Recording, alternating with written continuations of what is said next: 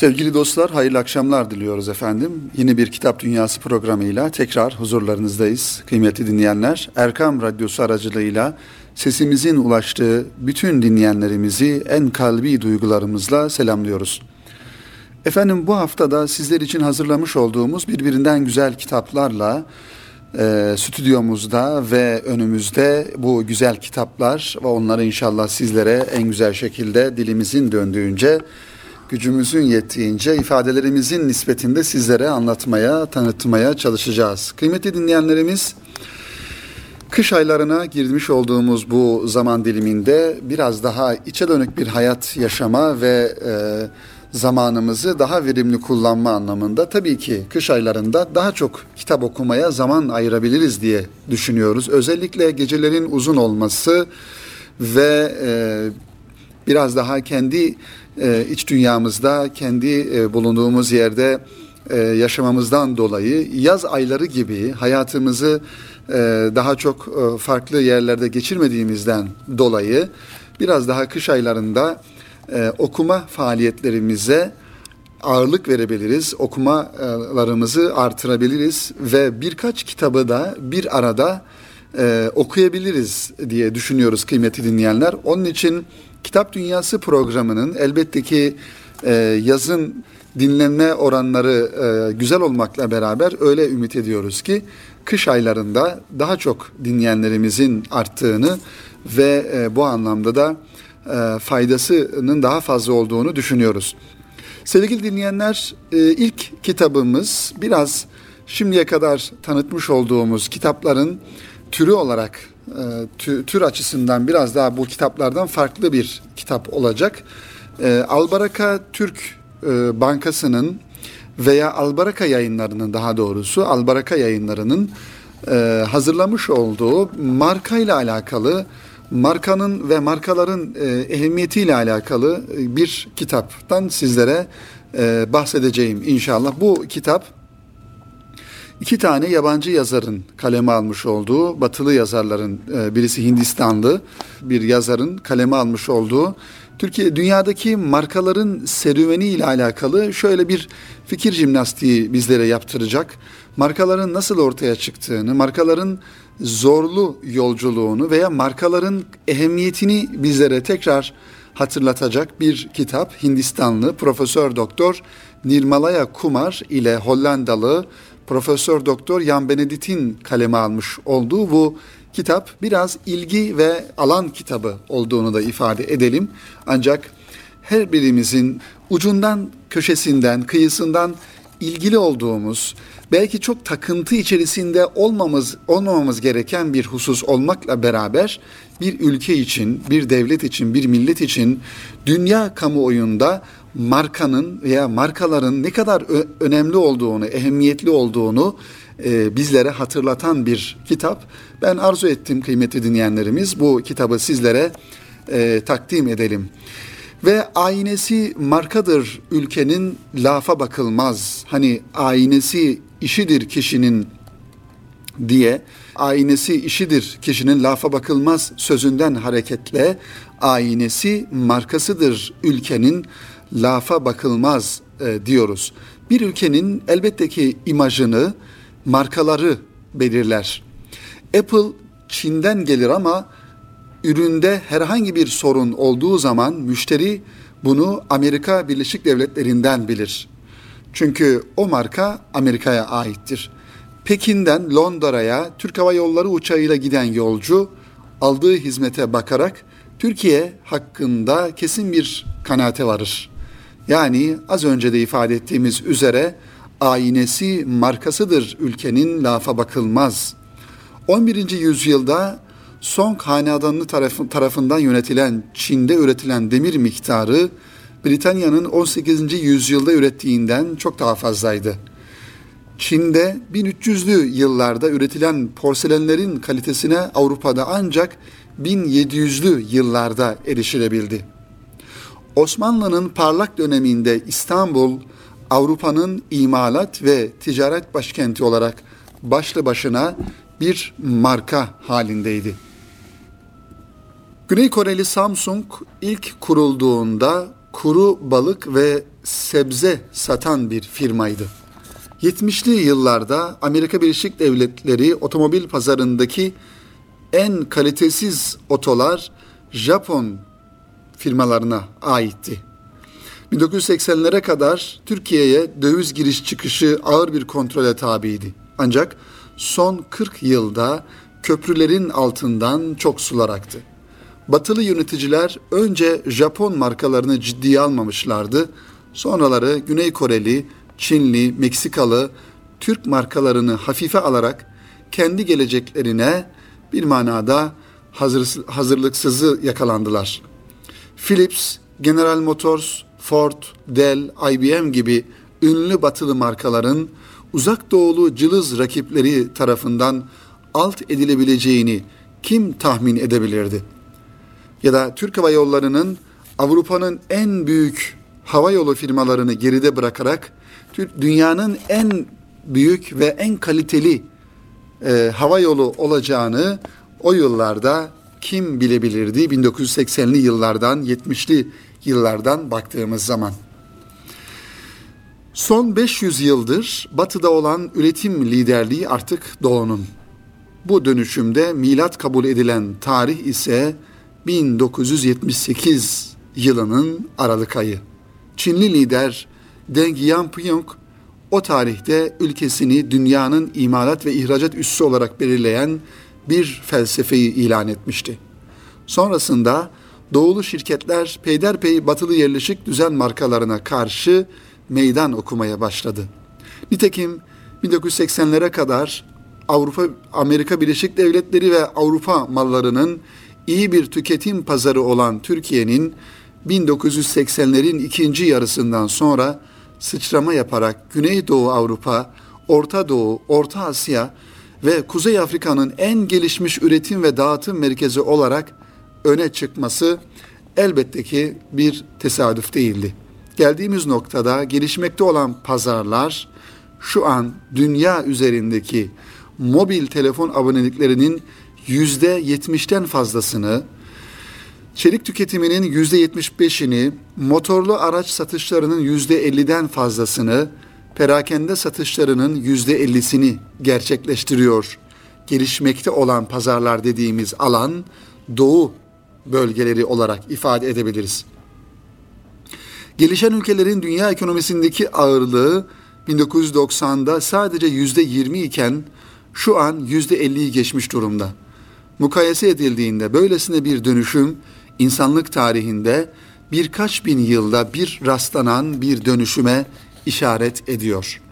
İlginç olan şu ki herhangi bir batı şehrinde insanları durdurup bir Çin ya da Türk markasının adını sorarsanız size muhtemelen yanıt veremeyeceklerdir. Peki Çinli ya da Türk ihracatçıların büyük bir bölümü pazarlamaya ya da markalaşmaya neden ihtiyaç duymuyorlar? Çünkü marka oluşturmak uzun ve zorlu bir süreç. Mesela Bursa ya da İzmit'te batılı markalar adına hazır giyim ve otomobil imalatı yaparak riske girmeden kolay para kazanmak mümkün iken Türkiye'den bir dünya markası çıkması nasıl mümkün olabilir? O yüzden üretim liderliği doğuya geçmiş olsa da az önce bahsettiğimiz gibi dünyadaki tüketimin veya üretimin liderliği Doğu ülkelerinde fazla olmasına rağmen dünyada akıllara kazınmış en büyük 100 markanın 88'i halen batılı ekonomilere ait. Interbrand'ın dünyanın en büyük markaları 2015 listesine Japonya'dan 6, Güney Kore'den 3, Çin'den 2, Meksika'dan 1 firma girebilmiş. Geriye kalan 88 firmanın tamamı Kuzey Amerika ve Avrupa ülkelerine ait.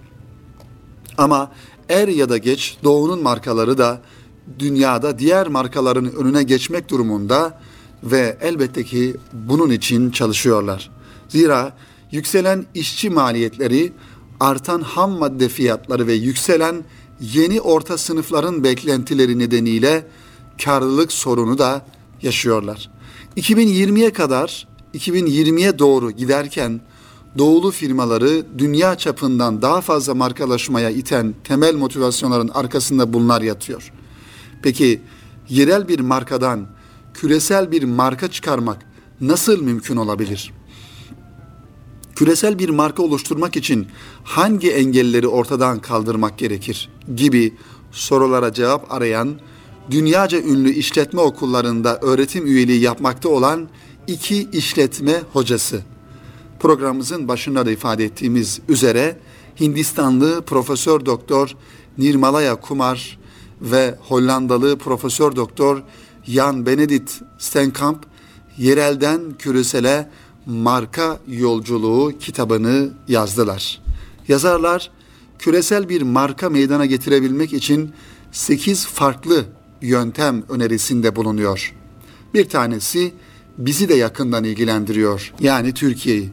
Sıfırdan küresel bir marka üretmenin maliyeti o kadar yüksek ve o kadar uzun yıllara dayanıyor ki gelişen ülkeler sıfırdan marka üretmek yerine Batı'da, dünyada insanların aklında bilinen markaları satın almayı tercih ediyorlar.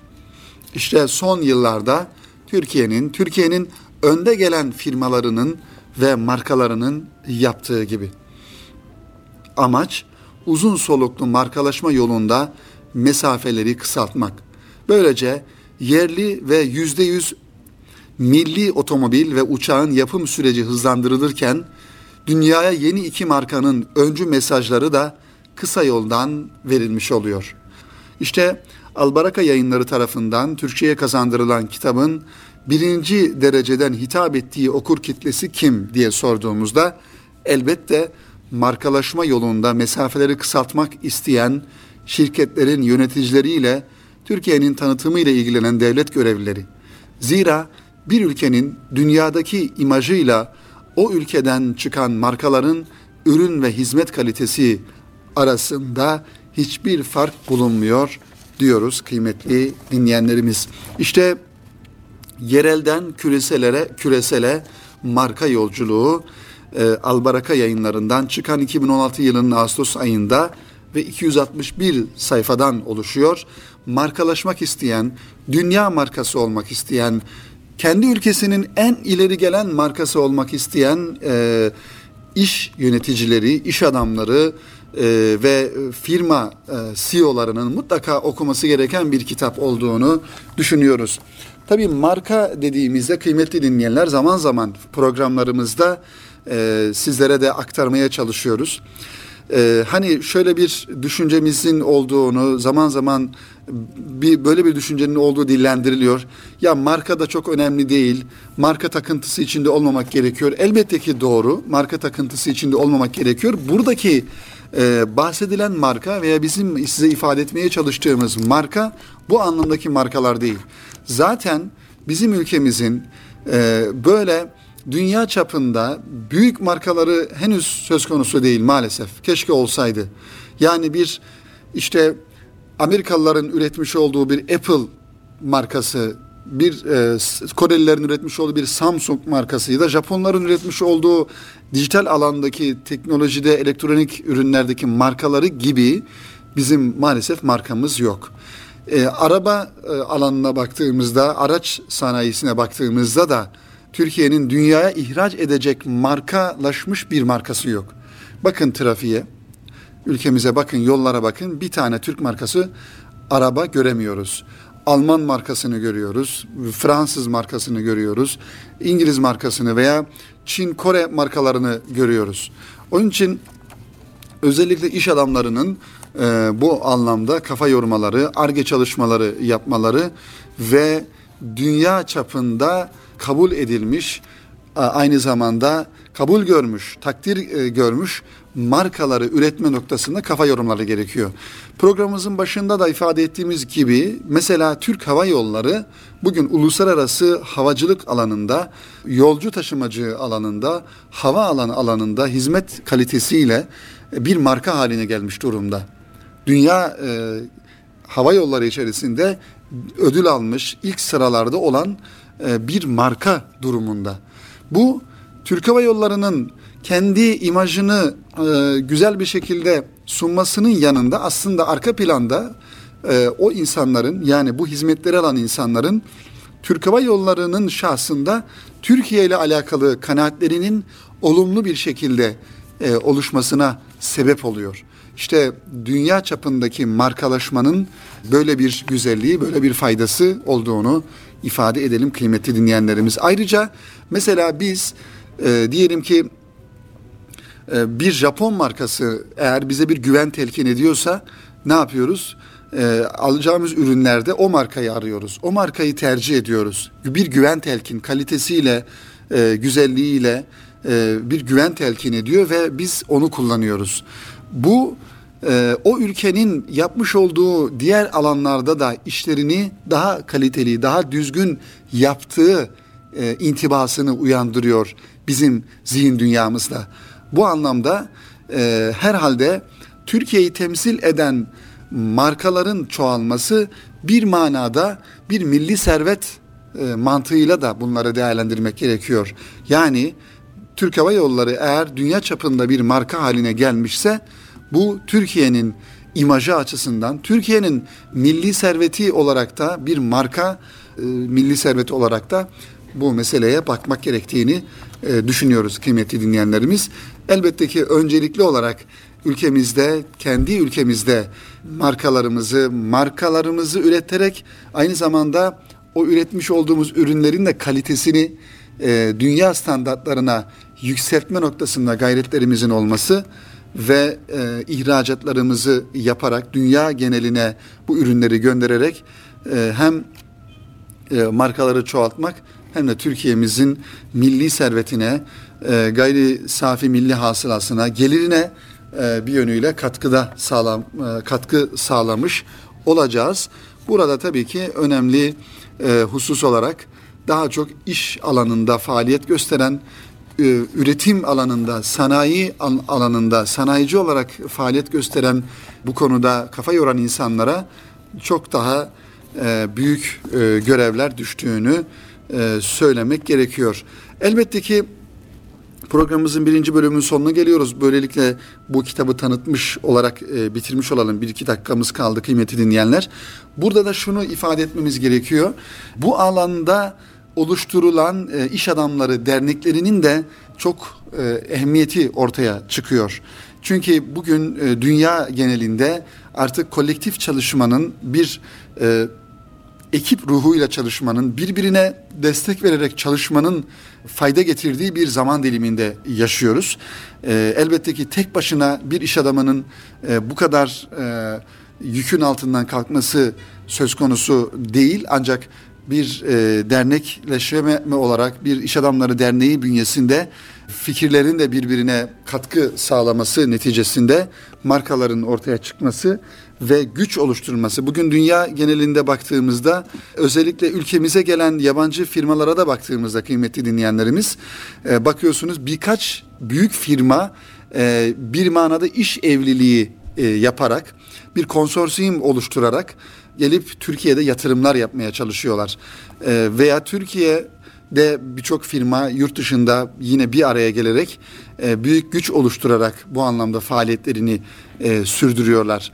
Onun için küçük ölçekli iş kuruluşlarından büyük ölçekli dünya genelindeki iş kuruluşlarına kadar bakıyorsunuz bir araya gelen insanlar, birkaç iş adamının bir araya gelip birbirine destek vererek, farklı alanlarda birbirlerini destekleyerek daha büyük başarılar elde ettiklerini görüyoruz. Onun için dernekleşmek ve bir yönüyle örgüt haline gelmek, örgütleşmek iş alanında başarı sağlama noktasında da şüphesiz büyük faydalar getirecektir.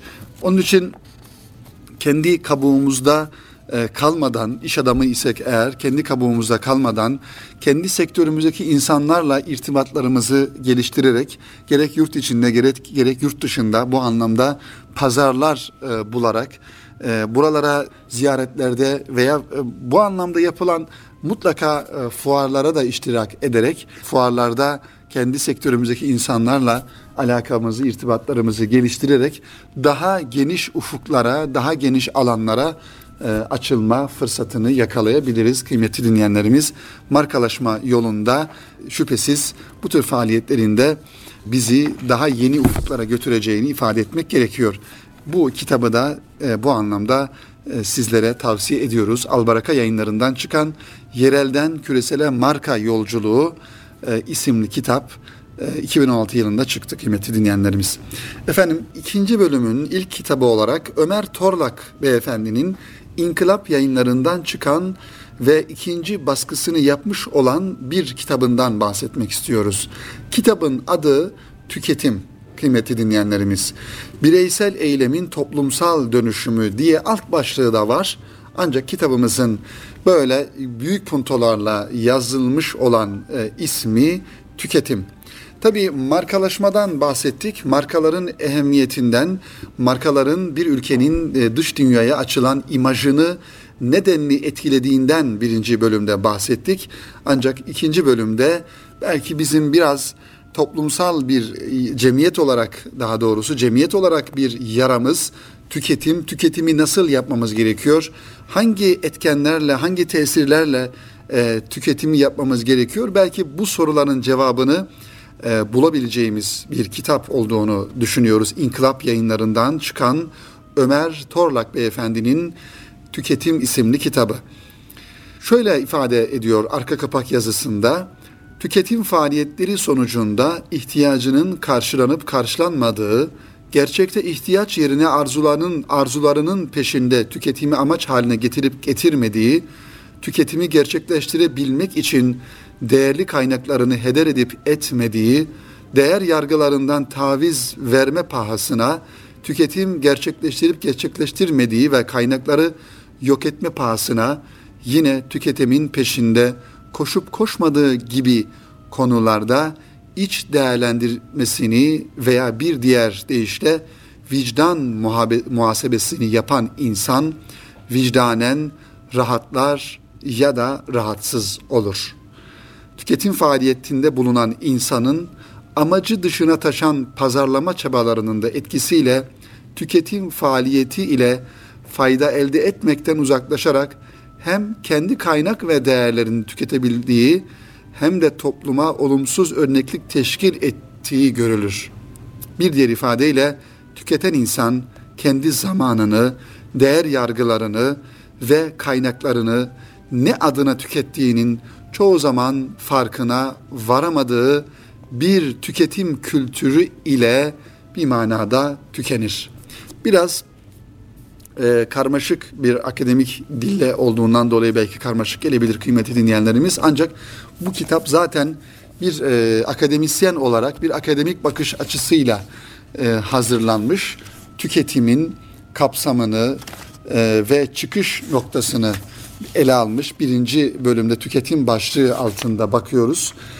Bu tüketme ihtiyacını, ihtiyaç ve israfın ne olduğunu ve insanı tüketime sevk eden güdülerin ne olduğunu, istek ve arzular, haz ve tatmin, ihtiyaçlar gibi konuları birinci bölümde yazarımız ele almış. İkinci bölümde ise tüketim-insan ilişkisi başlığı altında tüketimle ilgili dahili unsurlar, benlik, akıl, irade ve vicdan gibi tüketim-insan ilişkisi konusunu burada ele almış. Kişisel faktörler, sosyo-kültürel faktörler, pazarlama yöntem ve araçları bizi tüketime sevk eden hususlar olarak burada kaleme aldığını görüyoruz. Ve üçüncü son bölümde ise tüketim ve toplum hayatı başlığı altında toplum hayatında tüketimin önemi, örf ve adetlerin tüketime etkisi, tüketim ve toplum düzeni gibi konuları görmüş oluyoruz. Daha sonrasında toplumsal kaynak israfı, toplumsal değerlerin terk edilmesi ve kapitalist tüketim kültürünün etkileri, farklılaşan tüketim kültüründe düşüncenin tükenişi ve son olarak da kapitalizmle yüzleşme engeli olarak da bize medyayı gösteriyor yazarımız. Hakikaten zamanımızda, kıymetli dinleyiciler, bir parantez açarak ifade edelim. Hep söylüyoruz, bir tüketim kültürü, tüketim toplumu daha doğrusu olduğumuzu zaman zaman ifade ediyoruz. Ve büyük şehirlerde kurulan, açılan, tüketime bizleri teşvik eden alışveriş merkezleri, kısa ismiyle AVM denilen mekanların mantar gibi çoğalması ve insanların oralara gidebilmesi noktasında medyanın büyük bir çabası ve teşviki ve insanların o alışveriş merkezlerine ihtiyacı olmasa bile giderek orada zamanlarını tüketmesi, yani oradaki ürünleri tüketmek bir yana, insanların zamanını orada boşu boşuna tüketmesi, heder etmesi de ayrı bir tüketim yönü olarak karşımıza çıkıyor. Onun için kapitalizmin tuzağı olarak bunlara baktığımızda bir taraftan üretim yapılıyor, bir taraftan bu üretim yapılan ürünlerin tüketilmesi için medya aracılığı ile gerek sosyal medya, gerek görsel medya, gerek işitsel medya, gerek sanal medya, bakın birçok medya çeşidi var. Bu medya unsurları aracılığıyla insanların bilinç altına tüketmesi gerektiği telkin ediliyor. Ve indirimler yapılıyor. Mesela İstanbul'da birçok yerde rastlıyoruz. İndirim çarşıları, indirim çadırları adı altında yerler açılıyor. Ve büyük büyük afişlerle %70'e varan indirimler, %80'e varan indirimler diye reklamlar yapılıyor. Halbuki insanlar bu reklamları gördüğü zaman doğal olarak bunları alma güdüsü, bunu gidip alma güdüsü insanda ortaya çıkıyor. İnsan bu reklamların da taarruzuna kalarak kendisinin o ürüne ihtiyacı var mı yok mu bunu düşünmeden, bunu hesap etmeden geleceğe dönük olsun diyor. İhtiyacım yoksa bile seneye ihtiyacım olur diyor. Çocuğumun ihtiyacı olur. Büyür de giyer diyor veya büyür de kullanır diyor. Olsun bir tane de olsun, ikincisi de olsun diye ne yapıyor? Gidiyor oralardan, medyanın da teşvikiyle, reklamların da teşvikiyle gidiyor oradan ihtiyacı olup olmadığını hesaplamadan alıyor, ürünleri alıyor. Ve indirim yapıldığı, aynı zamanda kendisine göre o ürünleri çok çok ucuza aldığını, psikolojik olarak da buna kendisi inandığından dolayı o ürünleri alıyor ve evine getiriyor kıymetli dinleyenler.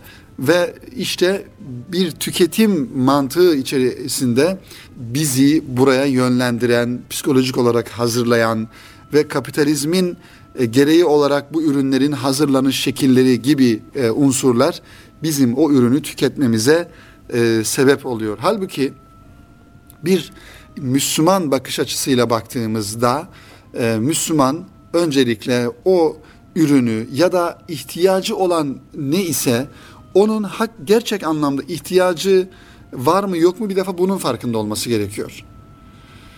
Ve o ihtiyaç gerçekten varsa gider uygun bir şekilde o ihtiyacı duyan ürünü alır ve kullanmaya başlar, kullanır.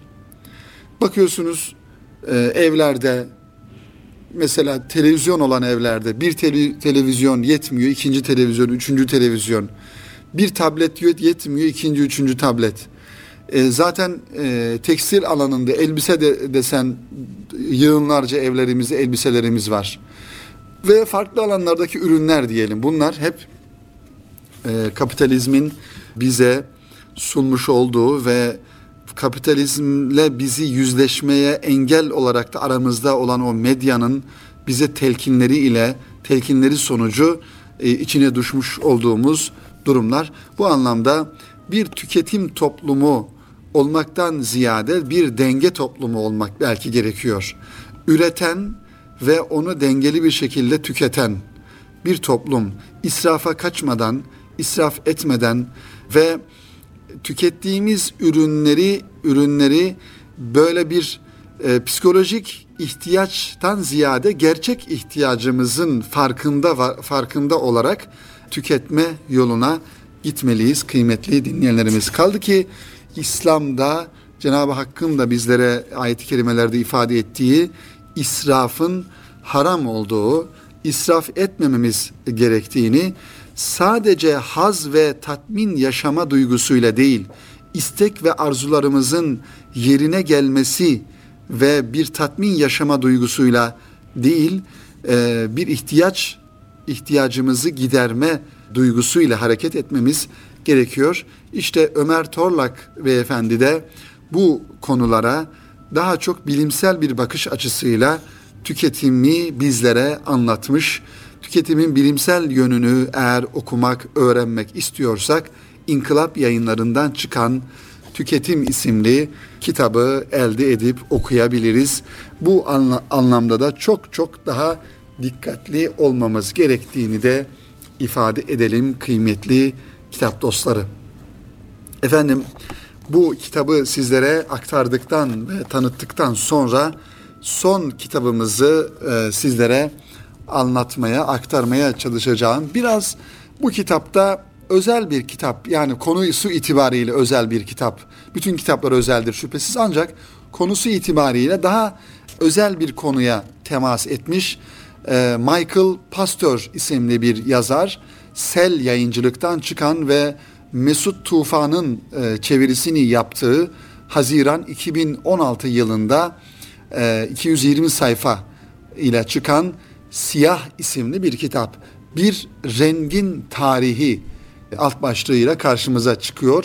Siyah isimli kitap. Kıymetli dinleyenler, hep söylenir ya hani renklerin de bir dili vardır ya da herkesin bir rengi vardır. Elbette ki bunun bir gerçeklik tarafı var. Allah insanları farklı farklı psikolojilerde, farklı ruhi yapılarda yaratmıştır. Dolayısıyla insanların ilgileri, alakaları, zevkleri, yeni ifadeyle hobileri, merakları da elbette ki insan sayısıncadır. Herkesin ilgileri farklıdır. Nasıl ki dünyadaki bütün insanların parmaklarındaki parmak izleri farklı ise ve bu kadar insan varsa herhalde birbirinin aynı olan zevkleri, merakları, ilgileri aynı olan herhalde insan yoktur diye düşünüyoruz. Onun için bu anlamda renklerde de böyle bir farklılık söz konusu. Herkesin hoşuna giden bir renk tonu vardır. Bu o insanın hayatında kendisini gösterir. Giydiği kıyafetlerin renginden, odasındaki kullandığı materyallerin ya da eşyaların renginden, mesela almış olduğu arabasının tercih ettiği renginden, evinde duvar boyasından tutun da en ufak kullanmış olduğu bir üründeki renge kadar insanların renk tercihleri farklı olabilir. Hatta Renklerin Dili diye bir kitap da olduğunu hatırlıyorum, eğer yanlış hatırlamıyorsam. Bu anlamda işte Michael Pastor Siyah diye bir kitap kaleme almış. Bir Rengin Tarihi diye biraz felsefi bir yaklaşımla bu kitabı kaleme almış. Belki bizim Renklerin Tarihi ve Renklerin Dili ile alakalı daha farklı kitaplar da okumamız gerektiğini ifade edelim. Burada sadece siyahla alakalı birkaç sizlere bilgi aktaralım kıymetli dinleyenler. Evet, Michael Pastor bir tarihçinin sahip olması gereken bütün ciddiyeti siyahta göstermiş bu Siyah isimli kitapta. Siyah için tarih kitabı demek genel bir çerçeve olur. Aslında onun içinde ağırlıklı bir felsefe, sosyoloji, edebiyat, dinler ve sanat tarihini de bulabiliriz.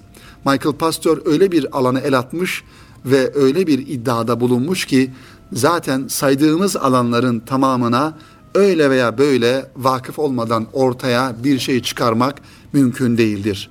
Sanat tarihçisi için sadece sanatla ilgilenmek, mesela dinler tarihiyle uğraşmamak sürekli ayağına takılacak bir engeldir. Yani sanat tarihçisi dediğimiz bir insan bir taraftan da dinler tarihiyle ilgilenmesi gerekir. Bunun gibi Michael Pastor da Siyah'ı anlatırken sosyolojiye, edebiyata, felsefeye, dinler ve sanat tarihine de bir yönüyle temas etmiş bu kitapta. Bir Rengin Tarihi nasıl yazılır diye bir soru sorduğumuzda tabii ki renklerin anlamlarına ulaşarak. Siyah, diğer renklerde olduğu gibi sadece bir göstergedir. Asıl olan onun ifade ettiği, gösterdiği anlamdır. Yani burada siyahın kendisi değil mevzu olan, siyahın somut olarak siyah olması değil, siyahın sembolik olarak neler ifade ettiğini bize anlatmaya çalışıyor yazar. Michael Pastor renklerin tarihine eğilerek aslında anlamın tarihini bulmuştur. En sade, gündelik hayatta kullanıldığı kadarıyla açık seçik bir şekilde kendini gösteren, hiçbir mantık oyununa kurban edilmeyen, hiçbir zorlamayla istikameti değiştirilmeyen, yani hayatın doğallığı içinde ortaya çıkan olanı değiştirmek, yönlendirmek amacıyla kullanılan değil, doğrudan olanı göstermesi anlamında bir renk olarak siyahı bize anlatıyor. Siyah rengin bir papaz kıyafetindeki anlamıyla satranç tahtasındaki ya da masaldaki anlamı, onları ortaya çıkaran, savunan ve kullananların zihinlerini ve duygularını göstermektedir. Bunlar arasındaki bağlar felsefe veya sanat tarihinin ortaya koyamayacağı kadar insanların düşüncelerini ifade edebilmektedir. Michael Pastor için merkez Avrupa'dır. Bu kitapta özellikle siyahı anlatırken göstermiş olduğu veya sunmuş olduğu örneklerde merkeze aldığı mekan, coğrafya Avrupa'dır. Kendisi itiraf ediyor. Siyahın bütün bir dünya üzerindeki izini sürmek mümkün değildir. Yani Avrupa'daki siyahın anlamıyla Orta Doğu'daki ya da İslam coğrafyasındaki siyahın anlamı elbette ki farklıdır. Bir papazın kıyafetinde ya da siyahın daha çok papaz kıyafetlerinde kullanıldığı belki Avrupa'da kabul gören bir durumdur. Ancak bizde ise siyah Kabe'nin örtüsüdür. Kabe'yi hatırlatır belki de bir yönüyle. Evet, bunu bu şekilde devam ederken Michael Pastor ayrıca bir renk tarihiyle uğraşmanın kültür tarihiyle, düşünce ve inanç tarihiyle uğraşmak olduğunu da biliyor yazarımız. Öyleyse bir Avrupalının, Asyalıların rengi nasıl kullandığı, onlara ne gibi anlamlar yüklediğini anlaması, çözmesi de pek mümkün görünmüyor. Evet, Pasteur'ün bu anlamda çok zamanı yoktur. Onun gördüğü ve anladığı bir tarih vardır. Siyasi tarihçilerin bir türlü çözemeyeceği veya göremeyeceği bir tarihtir bu. Sanat tarihçilerinin önemsemeyeceği, üzerinde yeterince durmaya layık görmeyeceği bir tarih. Pasteur siyahı anlatırken bize bunu anlatmaya çalışıyor. Evet, mesela kıymetli dinleyenler, burada önemli bir kültür bilgisi olarak sunalım. Avrupa'da kiliselerde mesela yeşil kiliselerde kullanılan yeşil şeytan figürünün sebebi onlar yeşille Müslümanlığı özdeşleştirdiklerinden dolayı maalesef kiliselere yeşil şeytan rengini kullanmışlar diyor burada. Ve yeşil şeytana bazı kiliselerin duvarlarında rastlanıyor. Papazların resmettikleri, anladıkları ve anlattıkları kadarıyla maalesef öyle bakıyorlar. Müslümanları bir şeytan olarak görüyorlar ve Müslümanların rengini de yeşil olarak imgeliyorlar, sunuyorlar. Tabii ki onların bakış açısı, ancak yeşil elbette ki bizim dinimizde, Müslümanlıkta önemli bir renktir. Çünkü Peygamber Efendimiz Aleyhisselatü Vesselam'ın yeşil rengi kullandığını ve yeşil rengi sevdiğini de ayrıca ifade edelim. Mesela bir taraftan da kırmızı renk var. Kırmızı cehennem ateşini sembolize ediyor. Ve bazı tablolarda Avrupalı kiliselerde gördüğümüz siyah da bir yönüyle cehennemi temsil etmiş oluyor. Evet, renklerin savaşı aslında farklı zihniyet sahiplerinin savaşıdır. Bunu Hristiyanlıkta da bazı tarikatlerin bu anlamda bir renk savaşına girdiği, renkleri bu yönüyle bir sembol olarak kullandıklarını da görmüş oluyoruz. Özellikle bu ilk ve orta çağ kültüründe daha belirgin bir şekilde karşımıza çıkıyor. Bu kitapta Daha çok tabii ki Michael Pastor'un kendisinin de belki dini olması hasebiyle Hristiyanlık bu anlamda bu kültürde renklerin diline ve özellikle siyahın neler ifade ettiğine de dikkat çektiğini görüyoruz. Ayrıca İslam coğrafyasında da bu anlamda nasıl algılandığına da bu kitapta zaman zaman atıflarda bulunduğunu görmüş oluyoruz kıymetli dinleyenlerimiz. Yani bu kitabımızı özellikle renklere ilgi duyan, siyahın tarihçesini, siyahın anlamını ve siyaha farklı coğrafyalarda, farklı kültürlerde yüklenilen anlamları öğrenmek ve okumak isteyen dinleyenlerimiz de bu kitabı elde edip okuyabilirler. Michael Pastor'un Siyah Bir Rengin Tarihi isimli kitap Sel Yayıncılık'tan çıkmış. Efendim, bu hafta bizlere ayrılan sürenin sonuna gelmiş bulunuyoruz. Size tanıttığımız kitaplar, 3 tane kitap tanıttık bu programda. Birinci kitap Yerelden Küresele Marka Yolculuğu, Albaraka Yayınları'ndan çıkmış. Ve ikinci kitabımız Ömer Torlak Bey'in kaleme almış olduğu İnkılap Yayınları'ndan çıkan Tüketim isimli kitap. Ve üçüncü kitabımız ise Siyah Bir Rengin Tarihi, Michael Pastor'un Sel Yayıncılık'tan çıkan bu 3 kitap bu haftaki Kitap Dünyası programının konusunu oluşturan kitaplardan kıymetli dinleyenlerimiz. İnşallah önümüzdeki haftalarda yine birbirinden güzel kitaplarla, bizi ve bizleri anlatan, bizim zihin dünyamızı anlatan kitaplarla sizlerle Kitap Dünyası programında Erkam Radyo'da gönüllerimizin frekansında buluşmayı ümit ediyor. Hepinize hayırlı akşamlar diliyorum efendim. Hoşça kalın.